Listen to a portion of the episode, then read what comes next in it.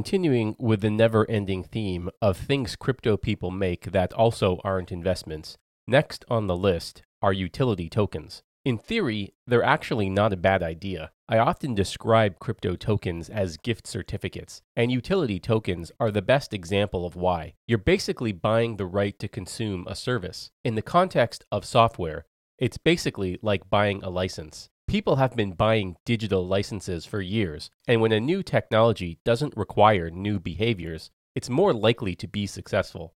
If you stop here and don't go any deeper, this all looks pretty good. But of course, you know by now I never stop at the surface. Let's go deeper. The most obvious problem right off the top is that software licenses aren't investments. Utility token advocates like to compare them with commodities.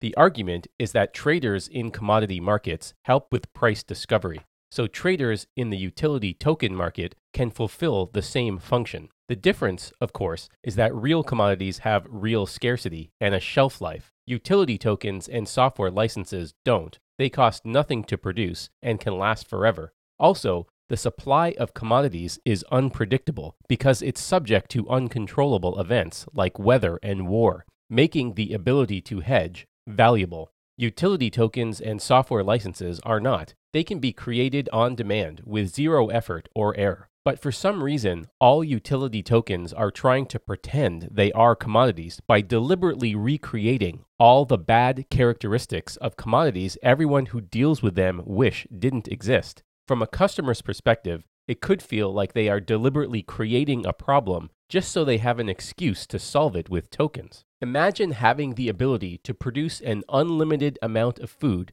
that could never rot for free and choosing to restrict the supply and let speculators hoard them in giant silos. Who would do that and call it a good thing? Nobody who buys anything would choose to have externally imposed supply constraints of any kind if no constraints was an option. And companies typically want to sell as much as they can, then scale up their operations to meet whatever demand they're able to generate.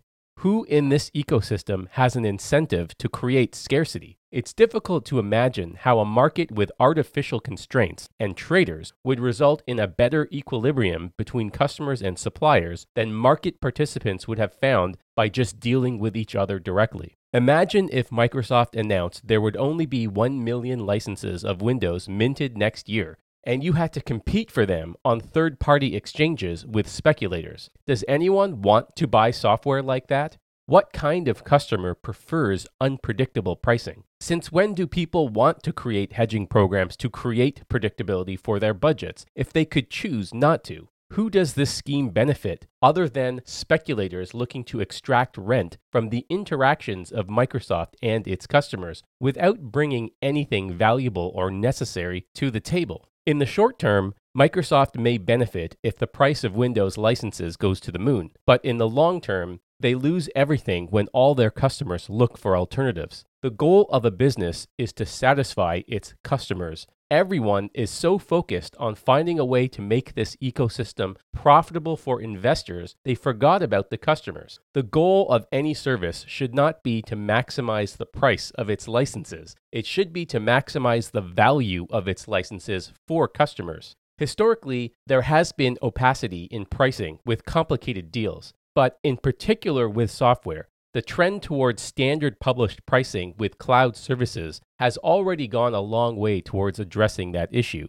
If the goal is clear pricing that maximizes value for both customers and suppliers, it's not clear what benefit either side would achieve in the long term by limiting the supply of licenses and enabling speculators to hoard things they never intend to use. Why can't companies just issue new licenses as utility tokens directly to their customers? In a centralized world, they probably could, but in a decentralized world, everything is a bit different. With a single selling entity like Microsoft, they don't have to worry about pricing for their software being undermined by a competitor because Microsoft is the only company that issues Microsoft licenses and they decide how they're sold.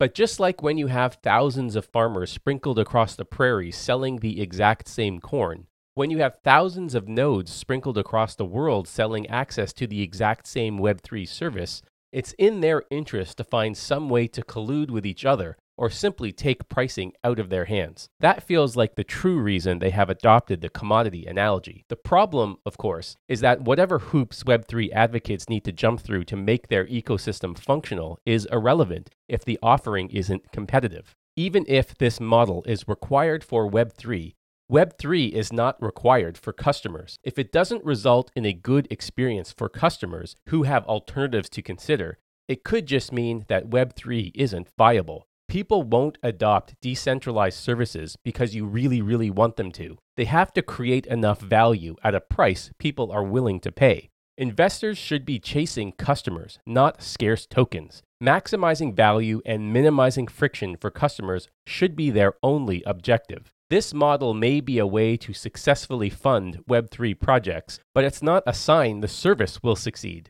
Even worse, if token adoption by speculators outgrows service consumption by customers, the increasing token price could be a false signal that confuses investors into flushing more money down the toilet. They might be tricked into believing they are making money, when in reality, they are just shuffling money around a poker table with other investors. This intense focus on trading tokens could be a counterproductive distraction.